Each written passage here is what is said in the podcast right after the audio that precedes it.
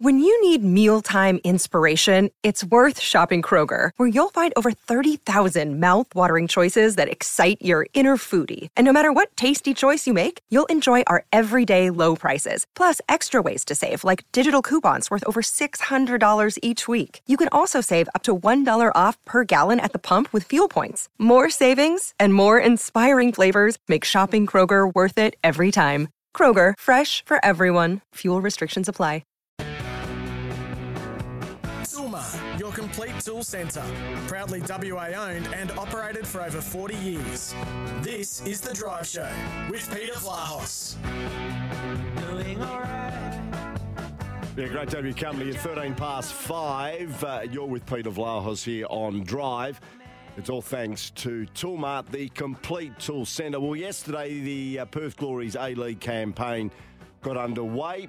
Uh, unfortunately, they were beaten by the one goal. Uh, it was 1 0 to the Western Sydney Wanderers. And we're about to introduce one of the new players uh, in the squad. In fact, he was at the Western Sydney Wanderers last season and, of course, then transferred over the Perth Glory. So he was returning to his former home yesterday. So we're going to ask him what that was like. Uh, Johnny Koutroumbis uh, now joins us here on the program. John, thanks for your time.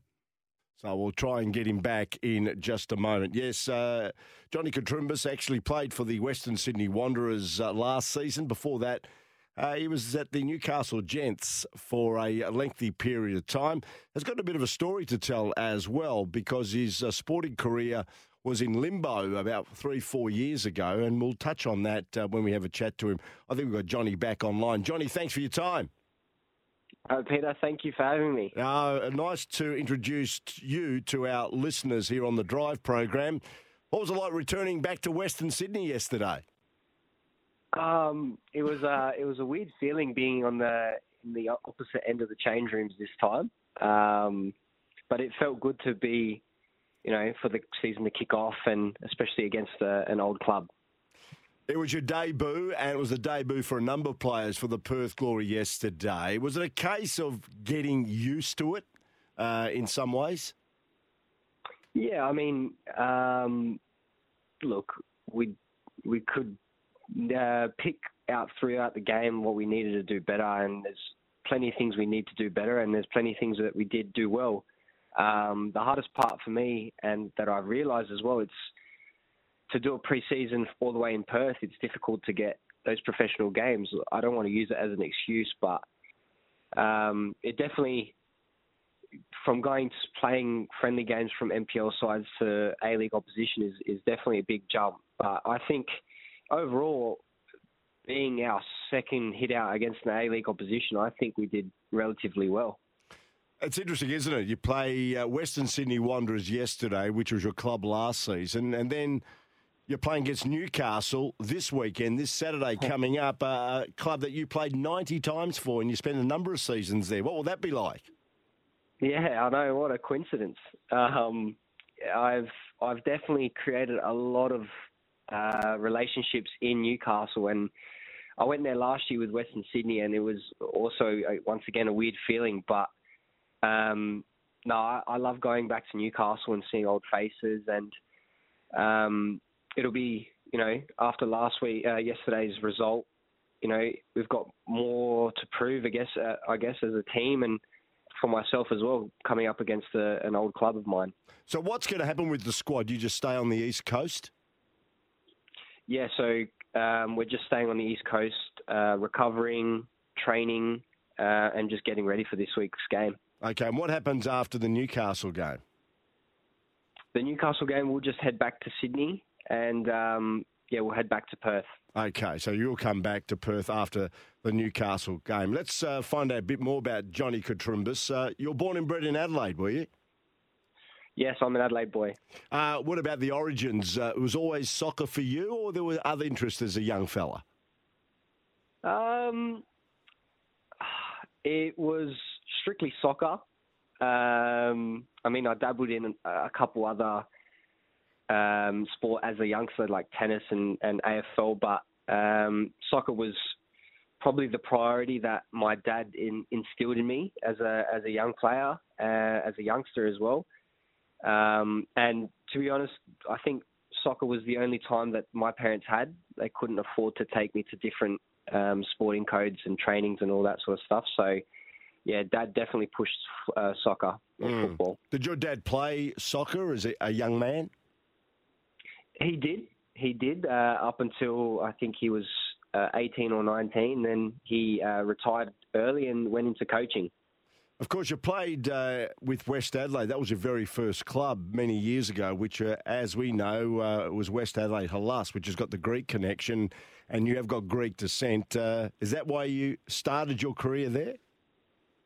Um, yeah, well, my dad also played for the club as well when he was a junior, and he was a supporter as a young boy as well when they uh, won the NSL back at Hindmarsh. So um, it's it's been in our blood for, for quite a long time, especially my my dad's, um, even my mum's as well. She used to go to the games as as a young kid mm-hmm. with her parents, and um, yeah, the, I, I started there when I was four years old and went all the way through till I joined Adelaide United youth team when I was 16 or 17.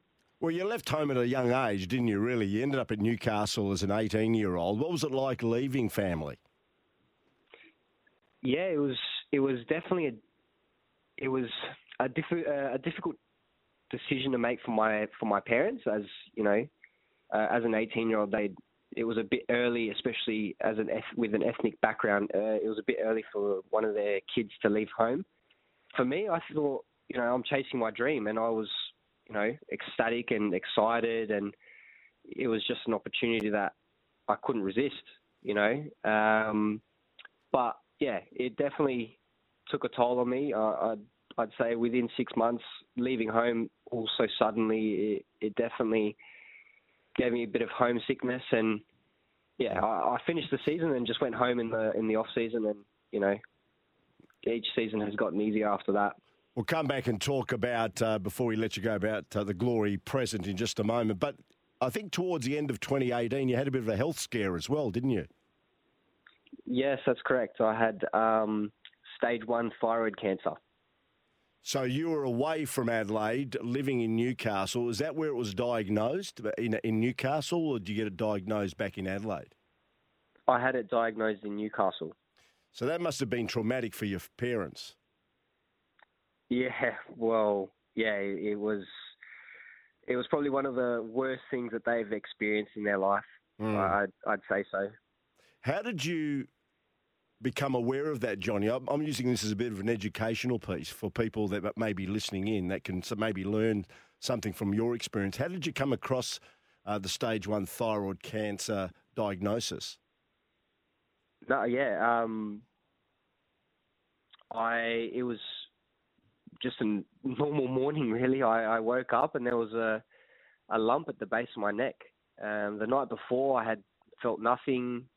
Um, you know, everything was normal the day before, and I just felt this lump at the base of my neck. And at first, I didn't have, you know, enough knowledge about cancer and, you know, health and all that sort of stuff. So I didn't uh, think too much of it. And then we actually had a game that day. It was in um, pre-season before the 18-19 season had kicked off, and um, I played the game. A, a terrible game. My mind was on like somewhere else, and um, physically I just wasn't up for it. And mm.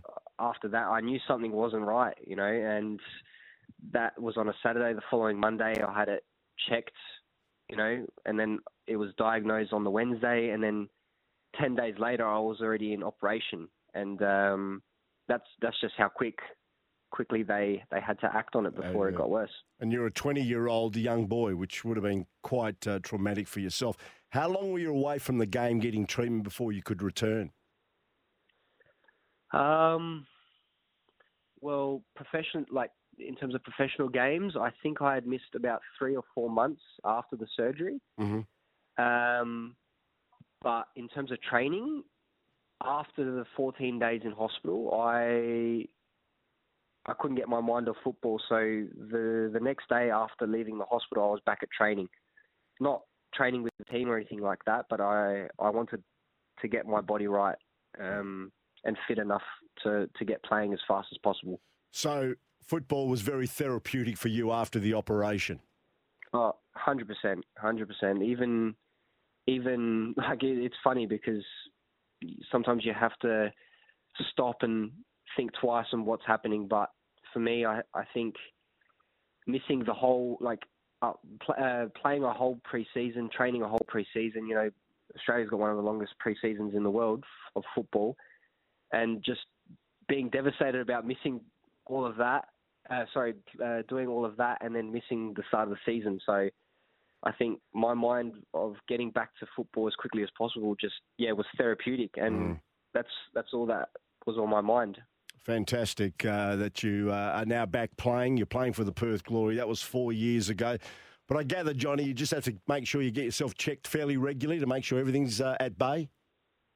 Yeah, of course, of course. Like I, I've, I've figured out that you know I'm, I'm never too brave to, to understand my body as much as I can. You know, if something's out of the ordinary, you know, there's no shame in getting checked wherever it is. You know, it, it's never too embarrassing because mm. you, you're you're saving yourself, you know, something that you might regret. Yeah. Bravo, Johnny. Uh, thanks for sharing that story with us. Uh, I really appreciate it. As I said, from an awareness point of view, you've done really well for those people listening in that would have been completely oblivious to the challenges that you had. Let's go to challenges. Some challenges for the Perth Glory. Uh, you've come over here to try and strengthen the Perth Glory defence. Uh, your thoughts on how the defensive unit could come together during the course of the season? Yeah, I, I mean, uh, as the as the season will go on, there's no doubt about that. We will get better. You know, we will limit the mistakes. I'm, ne- I'm not going to say that we're not going to make any mistakes. Of course, that's part of life and part of football. But as the season will go on, I I guarantee that you know the mistakes will be lessened and we'll have more of a connection between uh, the, us four or us five, whatever the coach chooses. But um, yeah, in terms of the weekend, I'm I don't think our defending did did the result justice. I, I don't I don't believe that we deserved to lose that game at all. Mm. I think Liam Reddy would have been a bit upset by himself. He had some sets himself uh, high standards, and uh, there was just a bit of a, a fumble there that led to the Western Sydney Wanderers goals. Was he remonstrating with himself after the match? Oh, look, I, I think we all agree that you know it wasn't he wasn't his fault. If you want to like really pick at each individual, like we could we could go through the whole you know the whole team on on why that goal happened. So no, I, I don't. He held his head high, you know, and we're behind him. Um, and you know what? He even it, it, I wouldn't even say he made it up with the the penalty save. I think you know he like you said he holds himself to a higher standard and you know he produced especially late on to you know give us that minus goal difference you know because mm. it, it, could ma- it could matter in the uh, later in the league Johnny, as I let you go, uh, your family, mum and dad are in Adelaide. Any other siblings? I've got a twin sister and a younger brother. Have they ever been to Perth? Uh, no, no one has been to Perth. Are no. they likely to come to Perth to see uh, their son brother play? Oh, most likely. Yeah. And they may not go back, most you know likely. that. You may not go back, mate. in the middle of summer here in Perth, it's just fantastic. You're about to experience as well. Uh, it's great to have you at the Glory. Thanks for joining us today, and we'll certainly keep in touch. We wish you the best of luck against Newcastle this week. Johnny, thanks for your time.